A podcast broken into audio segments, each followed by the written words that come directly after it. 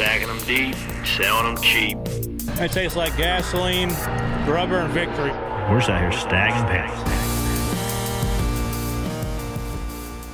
And we're in it.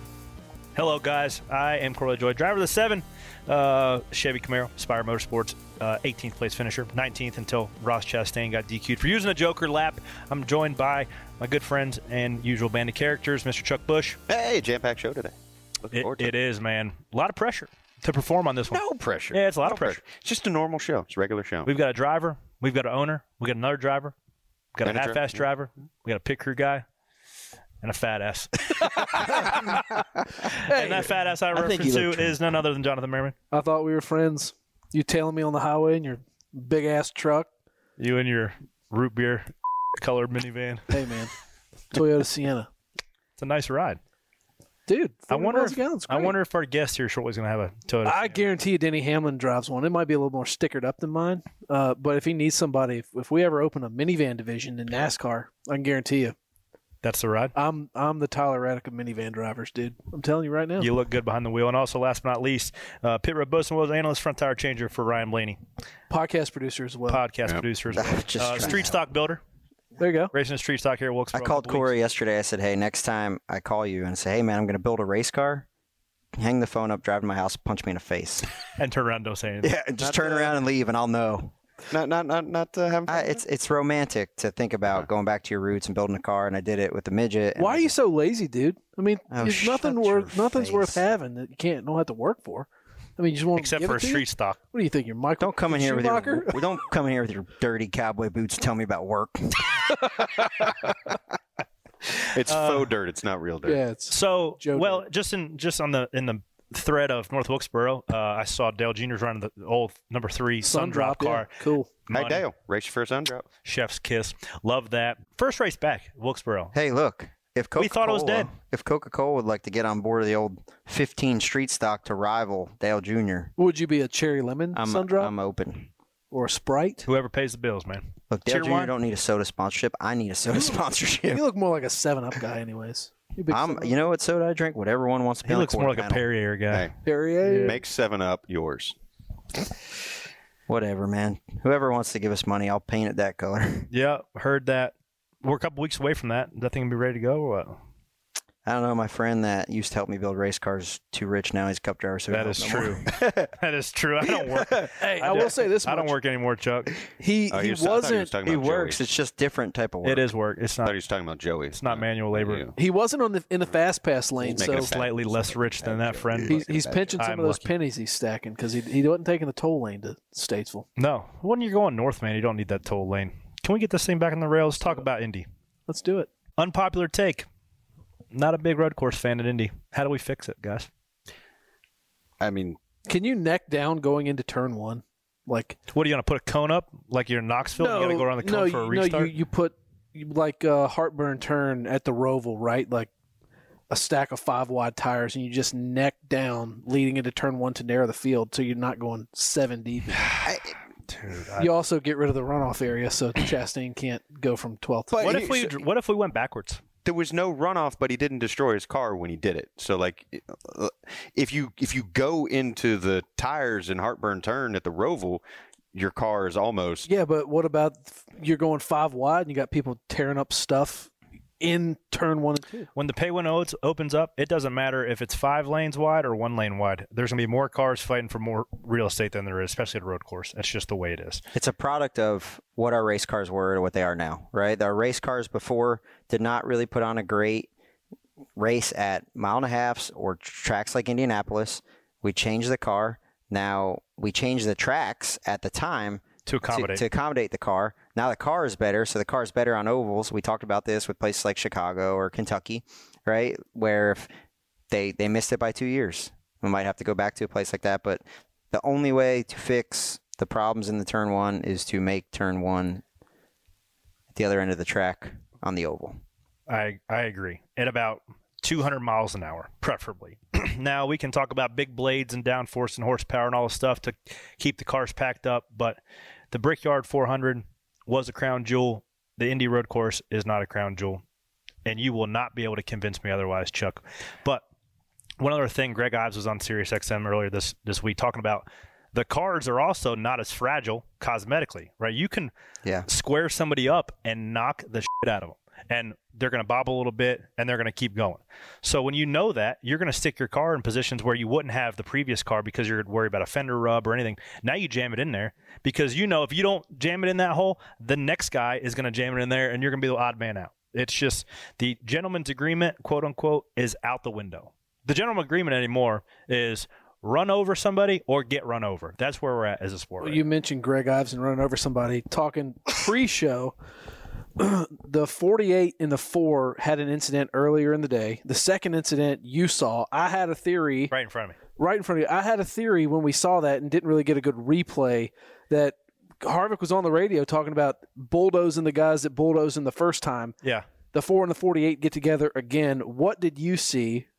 So I was piecing it all together, right? So the 48 was the one whose bumper I believe turned the 48, but there was like six other cars behind him, and it was just a melee, right? And just the fact that the four went off the bumper, the 48, he was the guilty one. But they said on, on Harvick's radio, there was like four or five, one guy running to one guy running to one guy running to you. He's gonna right? wreck all of He said, "Give me all five of them because I'm gonna wreck all of them." Right? He was over it. Well, whatever restart it was, whatever the four saw the 48 didn't even give him a shot. We get through seven, and there's a that right hander. Then there's a like a, a quick left to go back up on the big track. like the corner was going to the right, and the four was just going hunting the quarter panel of the 48, wrecked in front of everybody. I bang it right through the grass, baha the thing a couple times, and grab a gear, keep going. A caution didn't even come out actually, but yes, that's what happened to the 48. So you believe that was retaliation, piecing it all together? Unless the four had a Kyle Larson into one moment where you just completely forgot where the corner was and where the brake pedal was, and I don't think Kevin Harvick would do something like that. Um, yes, it looked like retaliation to me. Cool. Heard it here Mamba, first. Mamba touched on this last week, but it looks Also, like, quick shout out, quick shout out to Mamba. Mamba top ten run. awesome job. No, really and truly. You like went there and helped him. I went there, uh, landed on landed uh, with the team, drove straight there, was there for practice, came out of the truck strong, blocked and tackled, ran all the laps, finished right behind Rajah Caruth. I don't think he could have done a better job. And if you're listening to this on Wednesday when we release this, or any other day, the uh, f- you can watch the video of that on NASCAR's uh, so- social handles and on YouTube uh, Yeah. Thursday the fourth. Yes. There you go. And Mark Mamba in the Mayor, which Mamba is on, hence the name, comes out Friday early in the morning this week. Mamba also recaps his day with Jeff Burton and Mark Martin. So plug in all the NASCAR.com. Well, as long as you're listening to this podcast, you can listen to Yeah. the other ones. But as long as you're listening to this one, because we have a big show coming up. One thing he touched on though was how crazy it was when we used to go. All of us would get together and go race go karts at Victory Lane Karting or GoPro Motorplex, and that's what the end of these races look like now. There's no respect. You're just smashing into each other, and I think that's where you know on here that's where Blaney gets in trouble. Blaney is a fair race car driver. Blaney doesn't put people in bad spots. He doesn't wreck people. He races clean and he mm-hmm. expects to be race clean. Yeah. That is out the window at the end of these races. You know that guy was pissed too because he's one that'll tell you that guy doesn't do a burnout with a car he just won in because he doesn't want to beat the hell out of the race car. If if he's post race taking that same race car and jacking people up, like he's he's pissed. I also told you he wasn't going to win a race. There's nothing that makes you feel worse than when you play by the rules. Mm-hmm. You you feel like and you get beat by somebody who didn't, Yeah. and you're like, man, I got put three wide middle here. But what he didn't see with Suarez is Suarez got launched into the corner. Right. Well, You same don't- with Bowman there's- Harvick. Hey, the only two things that we see the race out of is our windshield and our rearview mirror, right? Yeah. You don't see the guy three car lengths back. Now what Suarez You didn't don't do see is he did get launched into one. The two car hit him, launched him in the one. He did not get back to the right though. I don't know if he didn't realize Blaney had the 16 in the grass, and Blaney the energy just went through Blaney's car instead Right. of through the 99. But that was spun out. also that was also back to back restarts where Blaney got door slammed or He was bumped because, middle. because the one before that, the 24 comes in, smacks into the 12, the 12 hits the 9, the 9 goes spinning, and then that brings out the caution again. So and the nine's mad at the 12 there instead of so the only way to make sure that you are not the odd man out there is not be three wide middle. You got to be the one closest to the curb that's what it seemed like. So I've got a question, and I, I understand from the competitor standpoint that this is not an ideal way to race because you're tearing up gear, you're getting frustrated at competitors. from someone watching it on TV, not at the track, not calling out highlights, watching it on TV. It was an entertaining end to the race. Now, at the end of the day, which which is more important? And I, I know there's not there's not a right answer to this, but this is that sort of debate thing. is entertainment or competition, or is there somewhere where those two can meet in the middle? Uh, there's got to be a there's got to be a place for both. The the thing that the, the thing that I'm entertained with. You can still be entertained with good racing. Correct. It doesn't have to be running over each other. But, Hey, if you but want whose mayhem, go to is it? Monster Jam. Right. Who, but whose fault Go to your is state that? fair. Because there are 36 to 40 guys out there that each have a clutch, brake, gas pedal, and a steering wheel. Mhm. It's not the racetrack's fault. Was It's the truck whoever's race entertaining? shoving it in there. Was the truck race entertaining? Because I thought it was a show. Watching the ARCA race versus the truck race, I felt that the truck race was more entertaining. Granted, it's a bigger field. You're going to have more side by side, three wide, four wide action. IRP put on a good show with both of them. I thought I thought it was entertaining, but it's two different styles. Like ARCA, they're racing the track. They're racing, you know, to stay on the lead lap at that point. Because I mean, you had four cars on five, seven cars on the lead lap. See, So that's it. That isn't that what you just asked, right? It's opinionated because It he thinks the truck race is a shit show. I thought it was fairly entertaining. Now, I, wish Taylor Gray didn't get wrecked for the lead because he deserved the win. But like, there was different strategies. IRP is just a badass racetrack. We need to be going there with the cup cars, but that's another conversation for another day because Chuck, Yep. our guest, is here, and my man's two-time winner in the Cup Series. Let's go let the man in the show, shall we?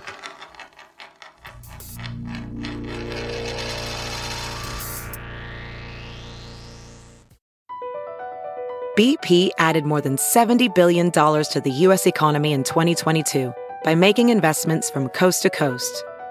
Investments like building charging hubs for fleets of electric buses in California and starting up new infrastructure in the Gulf of Mexico. It's and, not or. See what doing both means for energy nationwide at bp.com slash investing in America. Welding instructor Alex DeClaire knows VR training platforms like Forge FX help students master their skills. There's a big learning curve with welding. Virtual reality simulates that exact muscle memory that they need. Learn more at meta.com slash metaverse impact.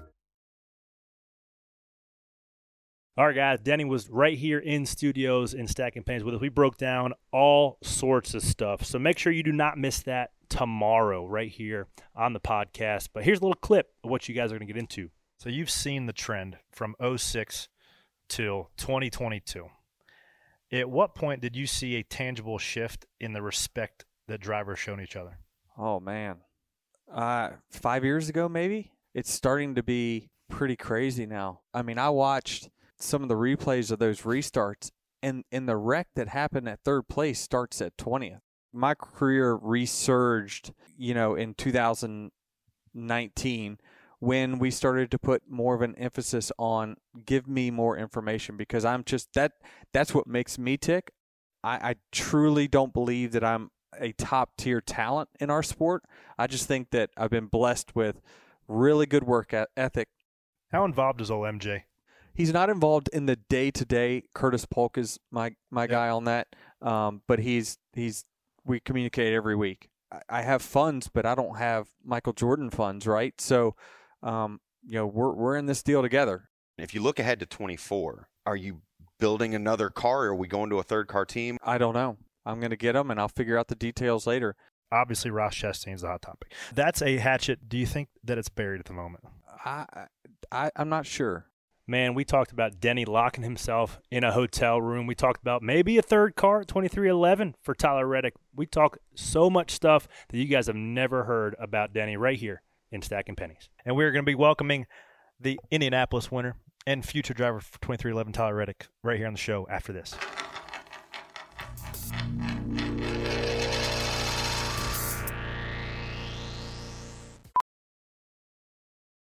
VR training platforms, like the one developed by Fundamental VR and Orbis International, are helping surgeons train over and over before operating on real patients. As you practice each skill, the muscle memory starts to develop. Learn more at meta.com slash metaverse impact. As you write your life story, you're far from finished. Are you looking to close the book on your job? Maybe turn a page in your career? Be continued at the Georgetown University School of Continuing Studies. Our professional master's degrees and certificates are designed to meet you where you are and take you where you want to go. At Georgetown SCS, the learning never stops, and neither do you. Write your next chapter. Be continued at scs.georgetown.edu slash podcast. Holy moly, ladies and gentlemen, we don't have one good race car driver on the show. We have two. That is Tyler Reddick joining us right here on Stacking Pennies in studio. Congratulations. Thank you. Where's Yeah, your was- ring? I should have brought it with me. I really dropped the ball on that. Is it heavy? I, I mean, it's not heavy, but I've I've already dropped it once. I'm not afraid to admit that. Hmm. There's a good story behind it. Well, I say it's a good story, but it's a story. How about that? That's Every time I look at the nick on it, I'll be like, "Yeah, I remember how that happened." But and you know exactly the spot it fell. Did it fall on the bricks? It, it fell at um, my car chief's Clay's house. Uh, we were celebrating a little bit after the race, and I think I was handing it off to somebody else, and I fumbled it and fell, hit the ground. And I first looked at it, probably because we were a few deep, and I'm like, oh, it looks perfect. no scratches. The next morning, I woke up and looked at it. I'm like, Well, oh, dang. you wouldn't have been the first guy to flex on with the ring on the show. Austin Cindric wore not only the ring, but he also wore the leather jacket. Yeah. Yep. But was he sweating by the end of the show? Because I mean, No, we were was we were asking him the hard hitting questions. Not so much though. But how did you turn into such a damn good road course racer? it's pretty simple. I just I put a lot of time and effort into it. Uh, it really started in the off season, uh, coming off my my rookie season in the in the Cup Series. Every single road course we go to, I think I was about I don't know thirtieth place on speed, and if cars would wreck, we'd get to about fifteenth, stuff like that. But um, I couldn't I couldn't do anything right in a braking zone. I could get beat by three or four car lengths by a lot of different people. Uh, how is my mindset and looking at and how to approach this corner versus that corner was was all wrong. I pretty much approached approached every corner exactly the same. And when you have some ovals where your approach works good naturally, Mhm. um, like Homestead, I guess it works out okay. But when you go to places like the Roval or Watkins Glen, Sonoma, you know, you got to have a different approach for each of those tracks. And I just didn't really even understand, really even begin to understand what what looking at road course racing was like. So, what are some of the tools that you went from being a 30th, using your terminology, a 30th place road course guy to one of the dominant guys on on the circuit right now? What's that? SMT? Is that track days? Is it simulator? Combination I mean, that's, you can use a lot of different things. I think just putting the time and effort in is the big part. Whether you do it on iRacing or if you have time in, in the simulator, for exa- for my example, Chevy Simulator, getting spent time in the off season, and that was huge. Um, going and doing some road racing um, on the side, that's helpful too. Just putting in that time and effort and being really intentional about it, I think, is the biggest thing. And for me, really wanting to improve from where I was really motivated me to get get there. Now, putting time and effort into something doesn't always equate success, right? You have to be putting the time and effort in the right way and towards the right stuff. So the people around you, like like Randall Burnett's a stud, right? And we just talked about Andy Dickerson, your engineer. Like, are they? It's a whole team effort to get better at this. Absolutely. So you have to work together. So if you're pulling the rope, they all have to be pulling the rope the same way. So like, what does that like? How, how much of them pushing you that direction and working on road course stuff and like you should have won California, you should have won the dirt race, stuff like that.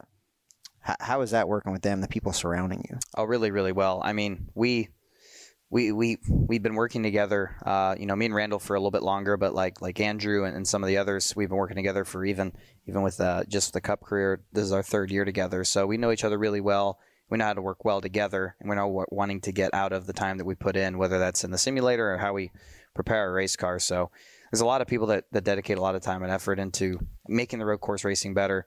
Um, another another huge piece of helping me get better is Byron Daly. He works at RCR. He really kind of would guide me and get me out of my bad habits and really motivate me and, and get my brain thinking in new ways to, to look at a corner. And uh, when you go to a place like Indianapolis, you know, I think car dependent, you know, you could be driving that that track three or four different ways depending on how your car drives, I think.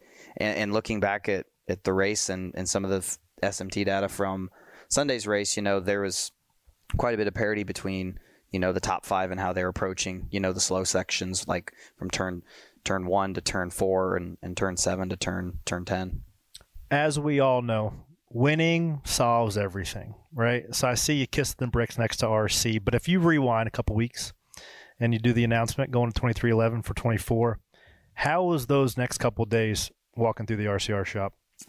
Well, I was I was in the shop later that day. I had a, a pile of stuff to sign, but um, I, I heard a little bit of the backstory. So Denny got a hotel in Winston. got a conference room, yeah. because he also knew that obviously word would get out when the RCR was notified.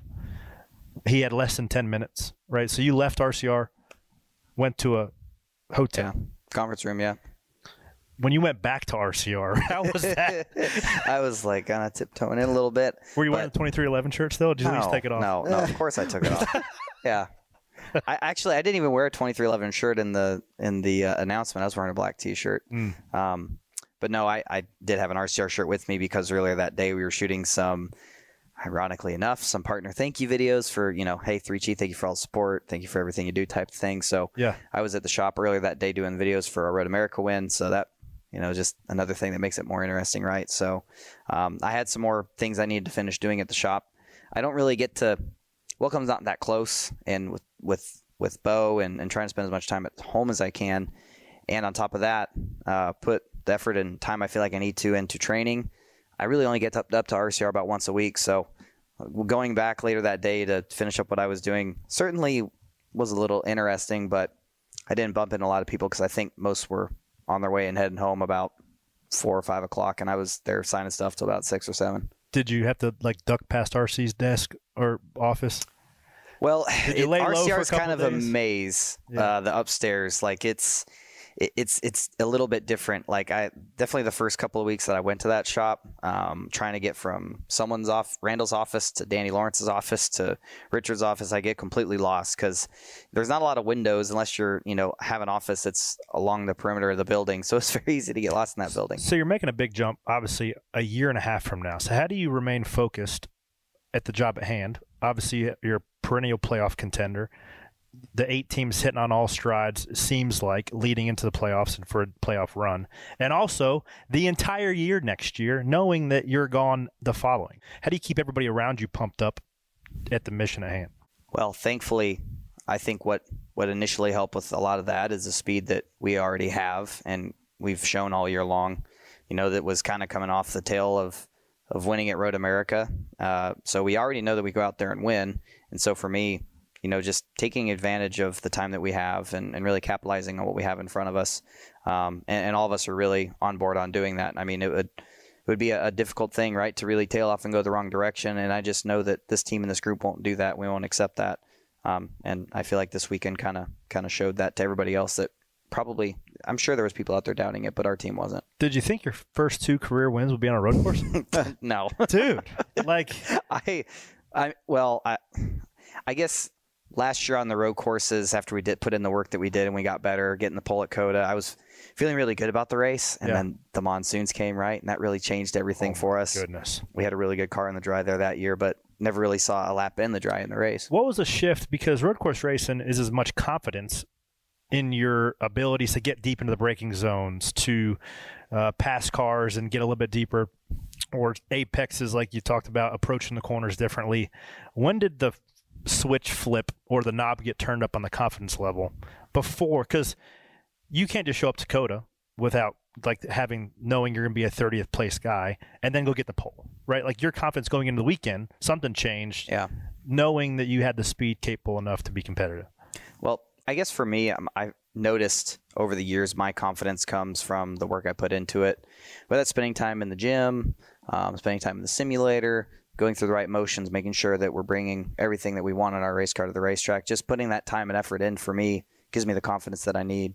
Um, when I, yeah, I, I, I had another thought, but it's gone. Uh, I want to go to that final restart at Indy when obviously the one goes through one and shortcuts the turn there. What's going through your mind when you see, oh, here's the one? Yeah. Now I have to battle rear. him. Like, what's going through your mind there? I was kind of like, dang it. I, uh, I was aware of the potential of this, right? Like, The If- Joker lane is what we've been calling No, it. I mean it was the access road and it served a purpose, right? And you know, just with the way the rules were set up for this weekend, I feel like it kind of got left out there for the taking. And no, no, it says you cannot shortcut turn one. And why do we even have an access road? Spoken What? like the true guy that reads the driver's He's, meeting. He had to perform a stop and go in the motorcycle section in turn 12. So if you shortcut it, you had to do a stop and go. So that like that was in the driver's I, I don't remember when the in the, the messages I saw ever seeing anything about having to perform I'm stop not going to go question Chuck 'cause avoiding he a was the road. one that actually said it. But well, I mean, he did say the driver's meeting video. You're Is right. there? But I was behind four or five guys over the course of the weekend. Not going to name names, but the three, the five, a couple other guys that cut it, gained about four or five car lengths, and never stopped, and it was never called. Yeah, it was a tough. It was a tough go, but what was it like?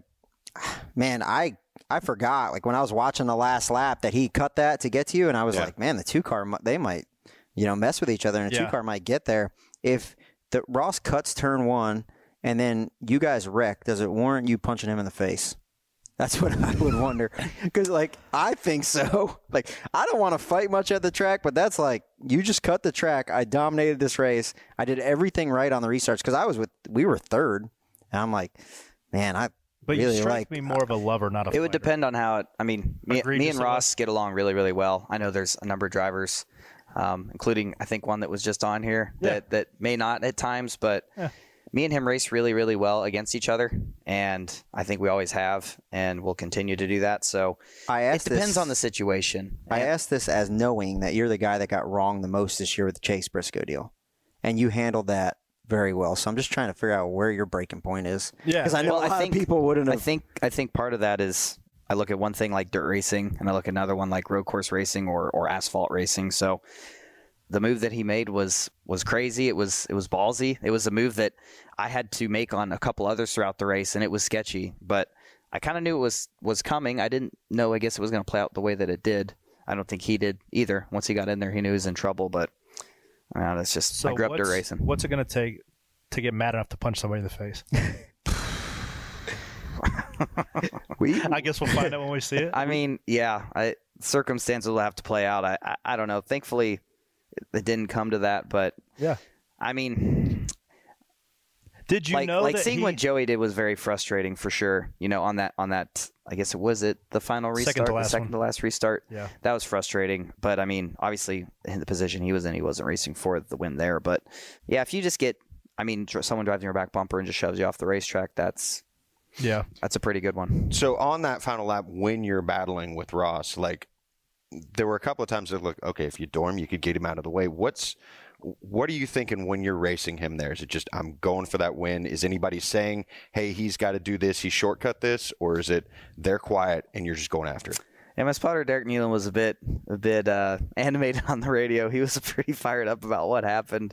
Uh, you know, Ross being able to get up alongside of us, uh, going into two in, in turn two or in turn 3 into four. So I understood his frustration because I was like, you know, what the heck? But I mean, again, um, Do you know, think- we had to race him at that point? and and for me, if I get too caught up in trying to move him out of the way instead of just passing him clean or, or trying you know set up a pass efficiently you know I, i'm putting myself in a spot of if if i use ross up then i opened the door for him to use me up and then you know Right. we had we had austin right back there too that could capitalize on it With all that being said, I feel like your ability to close races obviously is speaking for itself, but that was kind of the, the narrative up until Road America, right?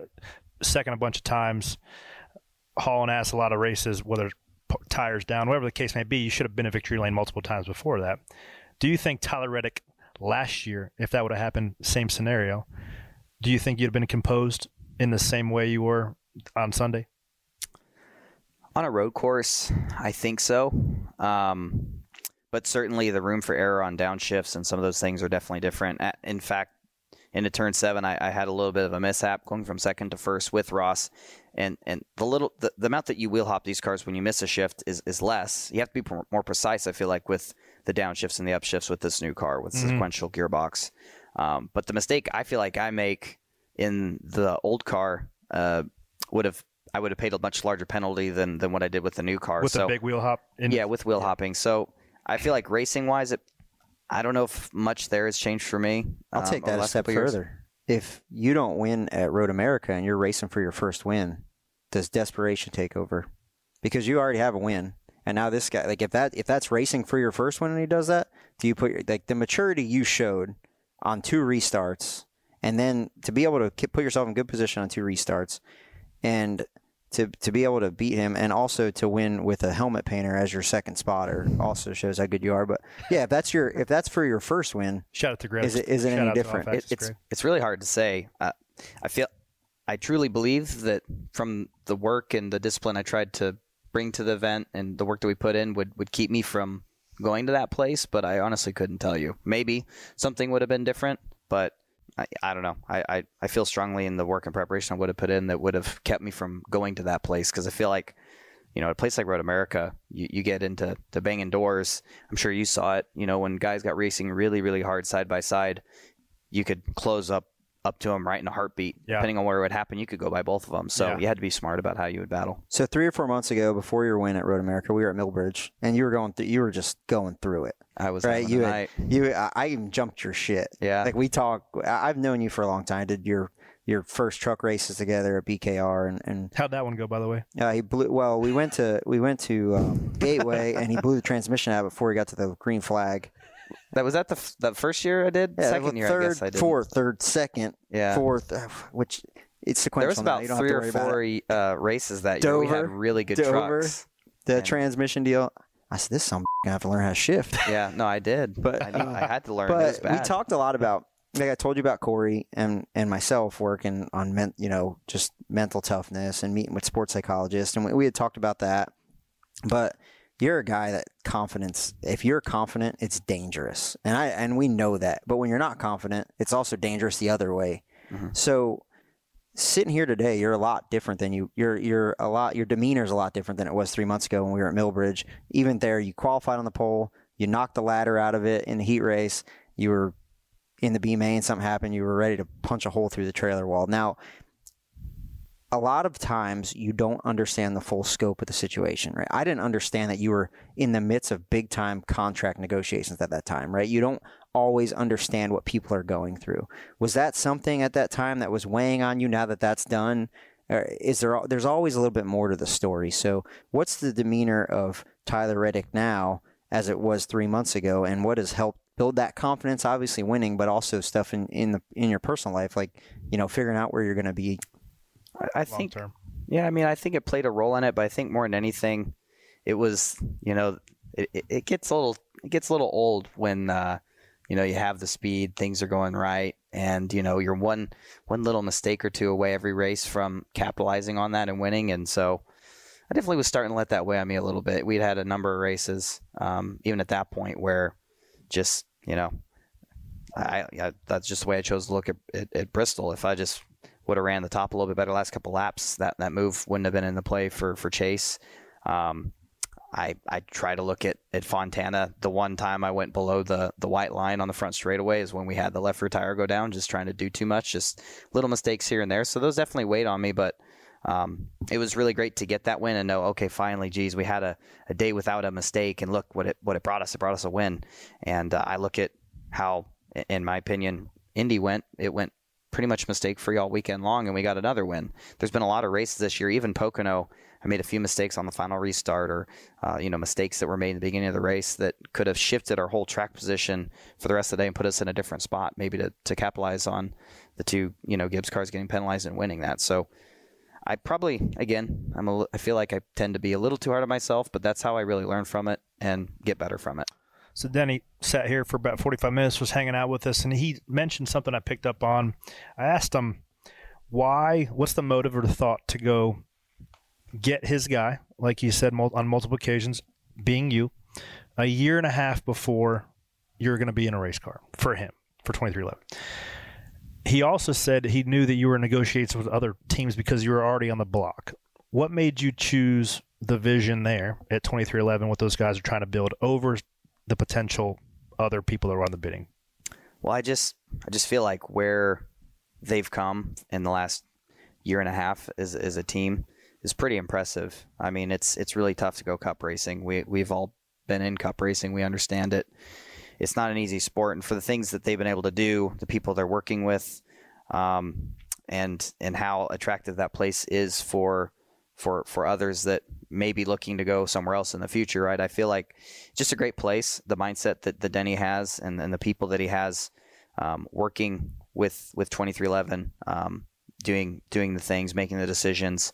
Um, just I just really like the mindset and the approach that they have and their vision for the place. So for me, that was something that I was really excited to be aligned with and be a part of. And um, you know, announcing it in advance had had certainly has advantages for for for the team in figuring out what they're going to do in the next you know year and a half. So when did you know? Is it the conversations like when when do those little like seeds get to start? Like is it like rubbing elbows at the urinal at Daytona Beach? Like you know how when did the interest become of both parties start to like actually start to materialize? Well, you know, me and Denny had the opportunity to race pretty close together um, a number of times, and you know, it just just kind of started casually, and the the more the more that we we we we got to speak to one another, the more we got to race one another, you know, um, the more it became obvious, and then finally he. I, I wouldn't say became obvious. I was kind of caught off guard by it, but he told me, "Hey, whatever you got going on in the future, keep me in the loop and, and let me know because we're really interested in having you. And the time that he said that, I was a bit bit caught off guard because we hadn't won any races, obviously, right? But the moments of, of greatness were there. Like we had the speed, this or that, and um, it was just really cool that a guy like him, um, people like like Michael Jordan, and the people that, that are aligned with 2311 believe in what I can do and want to want me to be their driver. I mean, that's got to be a bit of a confidence boost. Like knowing yeah. that you haven't won, then you get that, and it's like, all right, now I'm going to go out here and boom, win a Road America. Now I hate going back to moving, right? Like you're moving teams and but but I like I'm a team guy and I like the behind the scenes stuff that maybe people don't get to see. Now obviously it's going to be awkward when you talk to ownership or whatever. You understand like Richard and all that, but when you had to go in and sit down with the A team and tell them, "Hey man, this is what I'm doing," and it's a long-term play, who who do you feel like you were the most worried about telling on your team? And then second part of that question, you guys are strong championship contenders and, and it keeps coming up about having to work with them the rest of the year or next year. I, I know your guys. I know they're they're badasses and they're behind you. But how do you, how do you keep the wheels on that and keep the distractions out? But first off, who who was the most like? Did you feel like most awkward telling what you were going to do? I mean, I didn't really know until I got in that moment um, when I got to talk to them. But uh, you know, certainly, you know, some took it harder than others. That's for sure. Um, and that just and the reason that is because of how committed they are to to what we're doing. So yeah, it was it was certainly tough sledding for for us. We had to figure out, you know, we, we, we understood what what's in front of us, but but again, you know, we we just we just won. We know that we can do this together as a group, and so you know, we just really rallied behind the the fact that we we can go out there and win and we can keep doing this. We just got to really dig down deep and not necessarily even do anything more than what we have been doing. We just got to get back to doing what, what we just did like a week and a half ago, and we're going to be just fine. And for me, um, I, I, don't know how uh, to what percentage wise or what, but but certainly knowing like this is, you know, I, I can't tell you the exact number race I have, right? But like, you know, it's a year and a half. You know, it's not a, I don't have an indefinite amount of time to keep making, you know, the cars and the and and and us as a team going up this ramp. Now we got to get it done while we have, you know, in the year and a half that we have. So for me, place a nice, I think, sense of urgency. I think's been good for me. You know, I've always been very intentional about about the work that I put in and the time that we spend and taking advantage of it, making the most of it. Um, if anything, I think it just it's one of those things in life. Nothing is forever uh, in, in, life, and certainly one day I'll be done racing. Hopefully not for a while, but it, it kind of lets us know that this is our our you know this is our lifespan. This is what we have in front of us. Let's go capitalize on it. If the playoff started tomorrow, how deep do you think the team's capable of going? I've been so focused on the tracks ahead, I couldn't even tell you what. I can't even really tell you right off the top of my head what tracks are in the first round right now. Chuck, know, do you know? Darlington, Kansas, Bristol. All places you're good That's at. That's a good first round for me. I mean, I don't know that and there's no Bristol, dirt on Bristol. On this. Asphalt Bristol with this new car might be yeah. a completely new challenge. For us. Well, unfortunately, it's concrete, pal. I said asphalt. Sorry, I'm leaking information. I wish. I don't know. Do we but... pave on top of the dirt? Because Junebug would be jumping be nice for joy. Surprise, right? That would be like, oh, hey guys. I, mean, I love concrete Bristol, but that would hey, be pretty cool. Don't put it by Marcus to just go off of you know the beaten path and do something wild. That is What's... a first. That is a first I mean, yeah, that's right up your we wheelhouse. We kind of fell round. into the trap of being like, "Oh, this is our this is our round. Like we can get through this no biggie." Mm. And uh, last year's playoffs, And me and Randall had to learn this the hard way. We kind of got overly focused on all the little details, and we just never had the basic conversations of, hey, we're getting ready to run at Darlington for the Southern 500. We're going to go from the daytime to nighttime and just being on the same page of how we want to adjust our car. And we got in the race and we were fine. We took off. By the end of the race, we were so lost together. Just it was not not good. But thankfully, we went through that experience and learned from it. Um, and I think Kansas, we had a fast car. I made a mistake late. Like the first round for us, we had great potential to to, to run good at, and I fumbled all of them. So good Feeling strong round. about the first round. The second round, Chuck. Texas, Talladega, and the Roval. So you got a Roval. Might have to bank on the Roval. I mean, with, with this car, we've we've seen Texas and Talladega could be um, very difficult, card. oddball type races. And then, of course, your round of eight: Las Vegas, Homestead, and Martinsville. Two of those tracks are good for me. Dude, Vegas I and mean, Martinsville are my, you my lay it out. tracks in that round. You lay it out, man.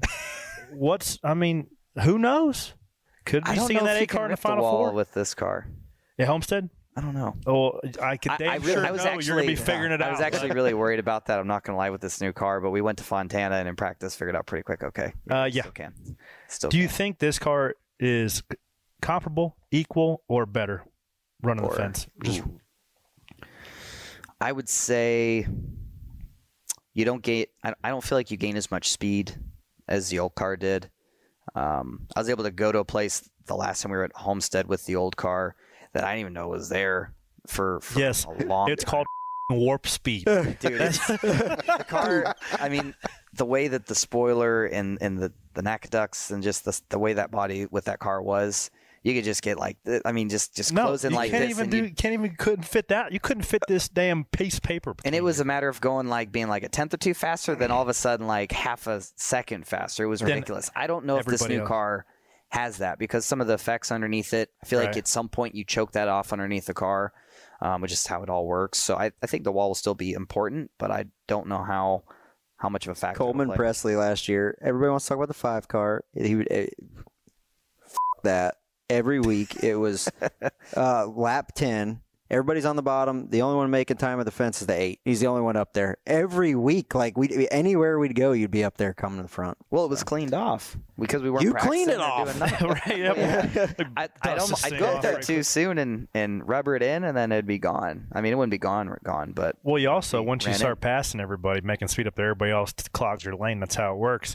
But wrapping all that up, it looks like the number eight car has. Who knows, man? You can make a little run at this thing. I mean, do I we need have to, some great tracks in there for us. do I need to go over the final round? It's Phoenix. It's Phoenix. Phoenix. Okay. How'd you do look, with Phoenix early in season? We were good there. How'd- We've had this. Uh, well, Where'd you finish? I don't. We've had this odd trend of being really good in the spring and, and had to work on it a little bit when we get back in the fall. But hopefully, we don't have that problem again. We've been Man. pretty good at the flat tracks. I, I don't know what championship odds are at the moment, but y'all might want to sprinkle a couple bucks on the old eight. Hearing a lot of confidence that old TR here sitting next to me. Before you go, buddy, uh, we got two questions. I just asked uh, your future boss DH what his answers were. But number one, your most embarrassed moment, most embarrassing moment at the racetrack. Mine personally, um, hmm, dang, I gotta think about that. I've got a lot of them. I know. Just give me a good one. One of them. Good one. Yeah. Huh.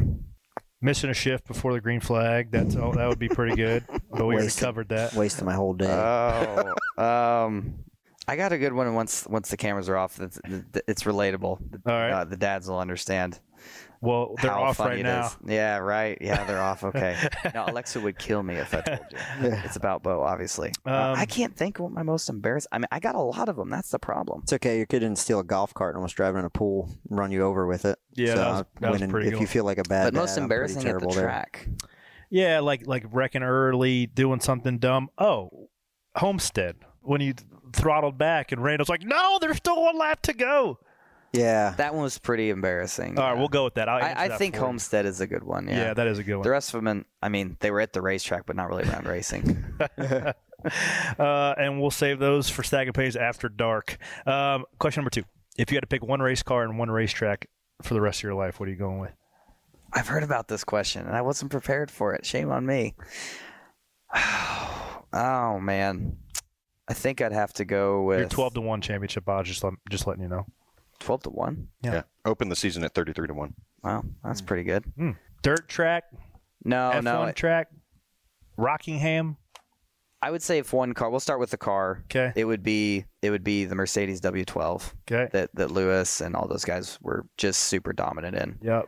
That car looks like a lot of fun, and it's on iRacing, so I, Yep. I I pretend that I'm an F1 driver every now and again. The only thing I end up doing on iRacing, I might start at the track we're racing that week, and then I always end up in an F1 car at Watkins Glen. That's the only thing I do. Track. And he sucks. It's at not it. applicable. no, I don't. Sucks but your at rig- iRacing. No, your rig sucks. it's it's not even real at this point anymore. But I mean, it, it, it just wouldn't work. Like the the track's too bumpy. It's too old and wore out. But my favorite one of my favorite tracks to drive, just from how many different corners it has and how much you have to memorize, is Nürburgring. Nurburgring. You heard it here first on on Stacking Pennies. Tyler Reddick, with as good as he's doing in road courses, next American F1 driver. There you go. Everybody's asking. Breaking news on I think way. I'm a little old Yeah. for that. Yeah. But Hey man, I People don't can talk about Colton Herta, Yep. Pat O'Ward, You're the guy. all these guys. You're the guy. Little did you know. I've got not enough. I've breaking. dang near got here. zero. I've got zero open wheel asphalt experience. And Well- it was all on dirt. Let's start today. Yep. You can Right do it. now? You're yes. You're starting your F1 bid. You're probably going to drive for McLaren like every other guy that's driving for any team right now. As well, right? right. And there you have it, ladies and gentlemen. Tyler Reddick, congratulations, Thank you. Indy winner. Congratulations again, and good luck with your number eight playoff hopes, buddy. An F1 career. And F1 career. I'll see you on the. I'll see you at the on the on See the grid. see you on the grid. Can we get passes? Can you Paddock get, can you get me and Corey passes? I'm from showing up Monaco? Yeah, at the get you in the paddock. Yeah. Let me in the paddock. All right, there it is, ladies and gentlemen.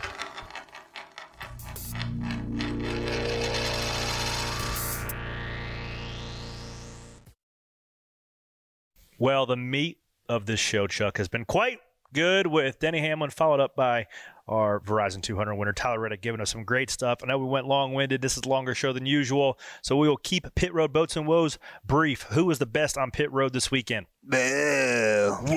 Get your tickets. The three car wins the day, followed by the four and the two car. Top five, shaking up a little bit, getting here towards the playoff. How much slower is a backward stop than a normal stop? About a second and a half.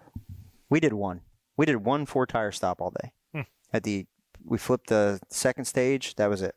Stayed on. It was like uh, Jonathan Hassler was watching the F1 race.